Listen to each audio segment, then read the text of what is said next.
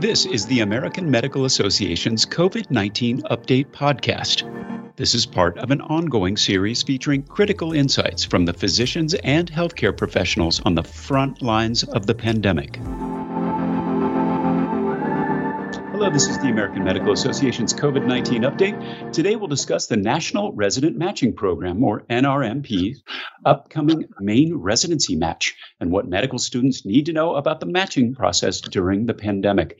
I'm joined today by Dr. Christina Diaz, Chief Academic Officer, Program Director, and DIO at Yuma Regional Medical Center in Yuma, Arizona, and Adrian Jones, Associate Dean of Student Affairs and Assistant Professor at Florida International University Herbert Wertheim College of Medicine in Miami. I'm Todd Unger, AMA's Chief Experience Officer in Chicago. Uh, this is the first match that's going to reflect the impact of COVID 19. Uh, Mr. Jones, we've read a lot about different places, not medical schools, but you know, big big difference in results for applications this year in undergraduate institutions. You know, with this virtual process uh, for matching this year, you know, uh, what are you seeing? How do you advise uh, students? So thank you, Todd. Uh, this has been an interesting year. Uh, most of the variables that we used in the past have kind of just changed and gone out the window. We have seen a significant increase in the amount of applications, both in the undergraduate medical education as well as in the graduate medical education process, which is where the match is going. We have seen a significant number of our students increase the volume of, of interviews or, or applications to different programs because there's some stress, there's tension, and they're worried that if they don't do that, something is going to go wrong. And as a result, we have seen a spike in the number of applications. Like, and I worry about my program directors who have seen all these additional applications in terms of how they're going to be able to process all those applications and review them. Uh, you know, besides stress, you know, what else is driving it? Is it just that you know they don't have to travel anymore? Kind of, what are the other key characteristics that are driving this kind of increase uh, in the, and the programs that people are applying to? I think it's fear. I think there's anxiety. I think with the variables that people stu- students can't actually see with all of their senses these different programs. The fact that they can't visit these different sites, that they can't go to these cities, they can't meet the individuals that they will be working with, has created a significant amount of stress. Now, it has in, given students a lot more flexibility to uh, interview at programs that they may have not have done before. But the issue is that now they can't really have the information that they would have used in that past to make informed decisions about what's the right fit for them. Dr. Diaz, Mr. Jones mentioned, you know, on the other end of this, all of these uh, program directors, um, you know, how are you, uh, you know, how are you approaching resident selection this year, given this kind of massive increase uh, in what you're seeing in people applying? You're right. We started this season thinking exactly that. How many applications were we going to see and what was going to be coming our way? And we really have needed to identify what's important for our program. And then really spending a significant amount of time really addressing things um, for for the applicants and making sure that we do this holistic review that everybody's really been talking about recently because we've had to focus and find people that want to come to Yuma versus just somebody that applied just to check us out. And you know, what kind of you know processes do you put in place to kind of ferret that out? Sure. Well, we did a lot of training for our our staff in general. We had to go through bias training. We wanted to make sure that we were, you know, checking ourselves before we started looking at all the applicants. And then we really wanted to identify what culture and what type of applicant we were looking for to serve in the Southwest here in Yuma. So that really had to take the time, right, to, to really sift through every single application this year, where previously we may have leaned a little bit more on what data and what filters could have come through. With some of that being absent this year, as you know, we really had to take the time to, to find the people that wanted to come our way. There is a big fear for all of us program directors that this select few of applicants interviewed at all 400 plus medical programs, you know, in our area. So we really had to be careful with who we who we asked to come. So if you look into your uh, crystal ball, how do you see, you know, the match, of the you know, big picture, the match playing out this year? it's going to be a surprise, I think. Every year I open that email. It's the same way that the applicants open the email with a little bit of anxiety and a little bit of fear, right? Did I, do I need to go into the soap? But I think it's going to be a true um, test to see how well we did with screening applicants that want to come to Yuma. I think it'll give us a little bit of insight on the process that we did put in place for the first time ever. Um, and I also think, I honestly have to tell you, I'm worried that we're going to go a little bit further down our list than we have in the past. Why is that?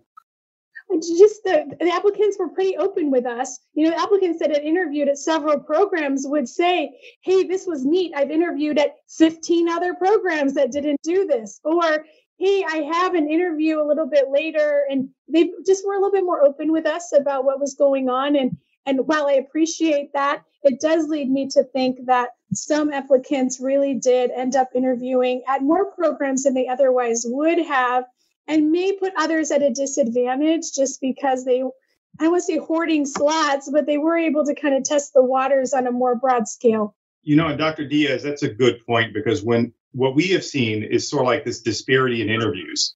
We have seen right. a bunch of students who've gotten a ton of interviews, and we've had some students where I scratch my head and they haven't gotten as many as we thought. And the problem, I guess, the fear that we have is when you're talking about ranking, how many are those programs going to rank those safety students and then at the end, there's going to be a ton of students where they don't rank, and these students rank all the same programs. We don't know what the outcome is going to be this year. So yeah. that's that kind of fear factor that I think we both are experiencing on both sides. Absolutely. And, you know, we reviewed thousands of applications this year, and there are amazing students out there.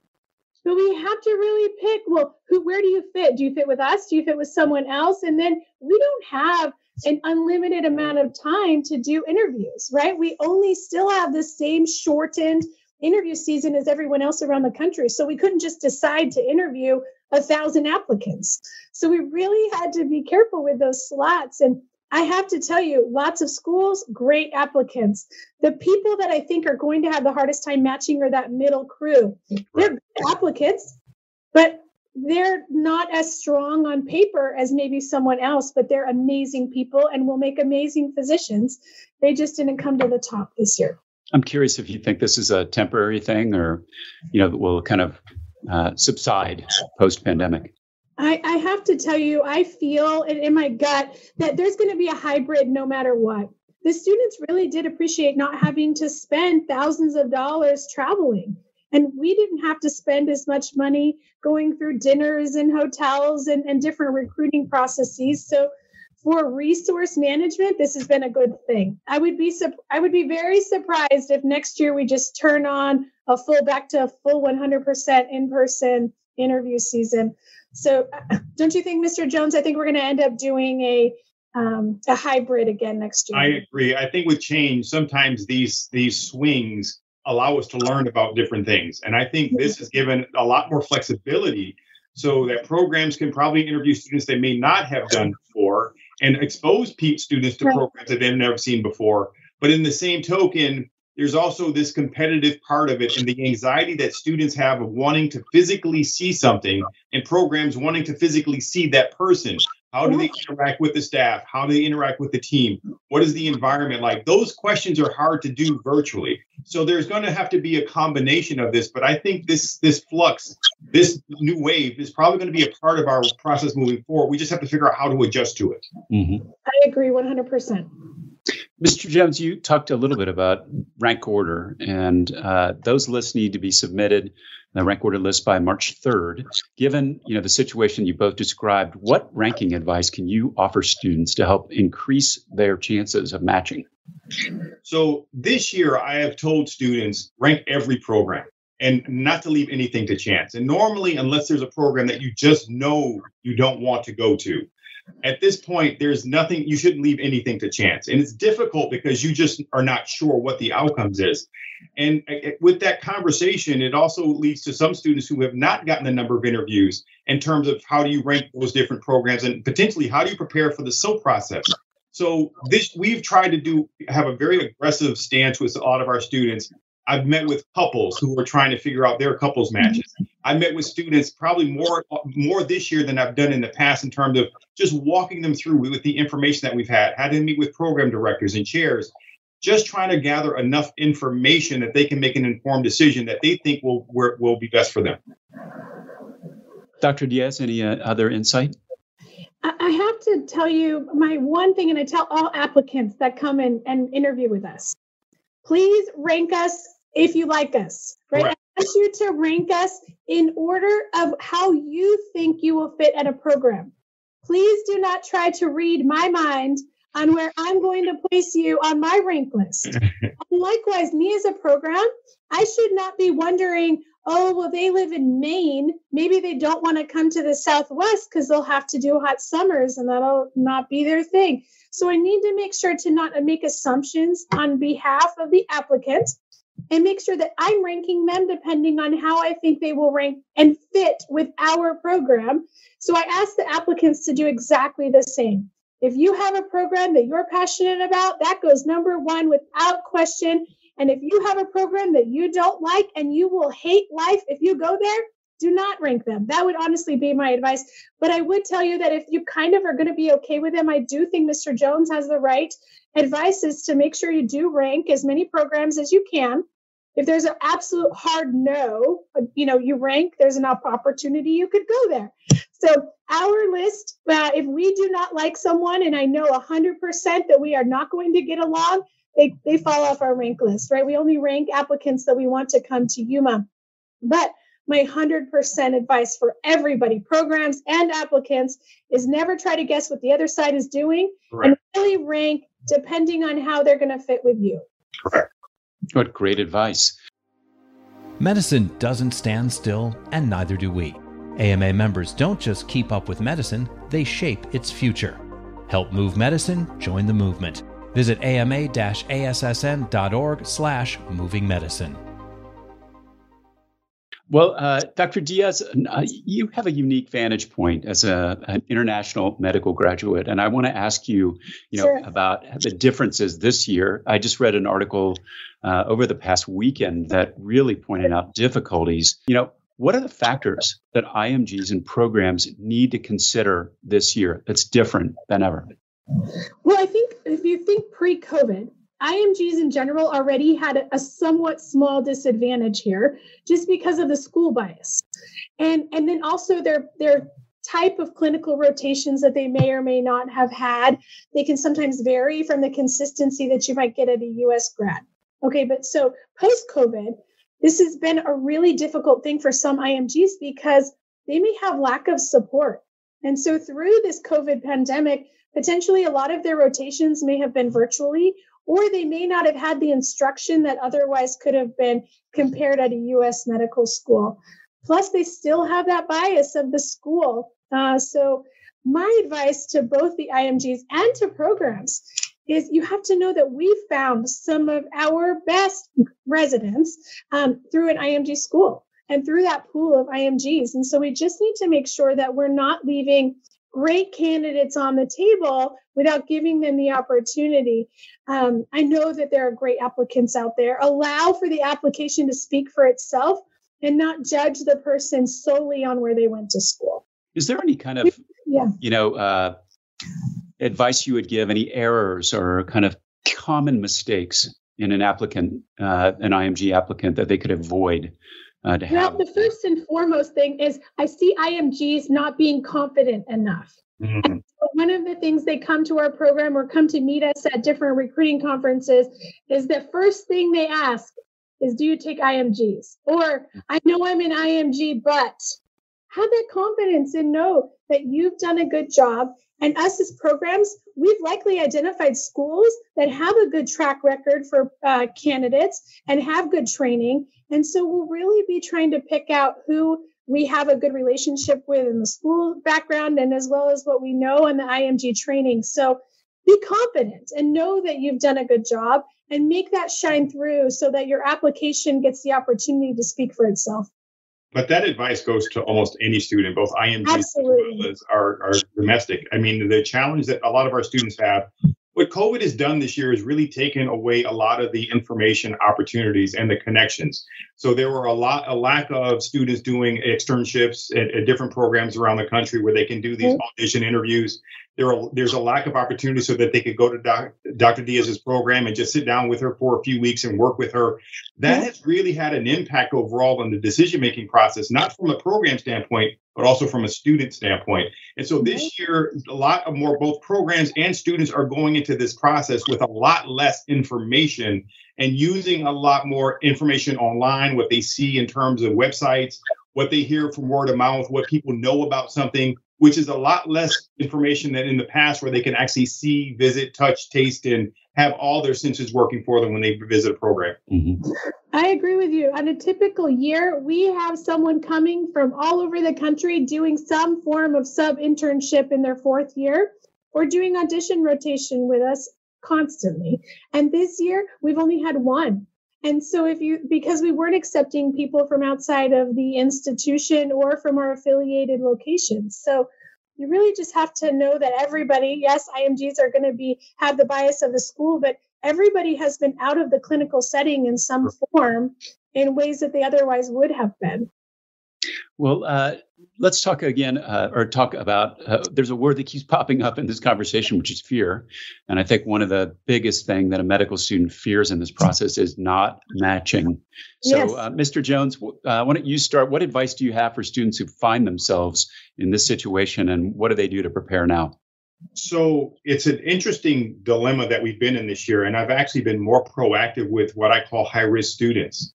Um, on so the way the process works with SOAP is that the the Monday, the Friday before match week, they get a notification saying that you're eligible.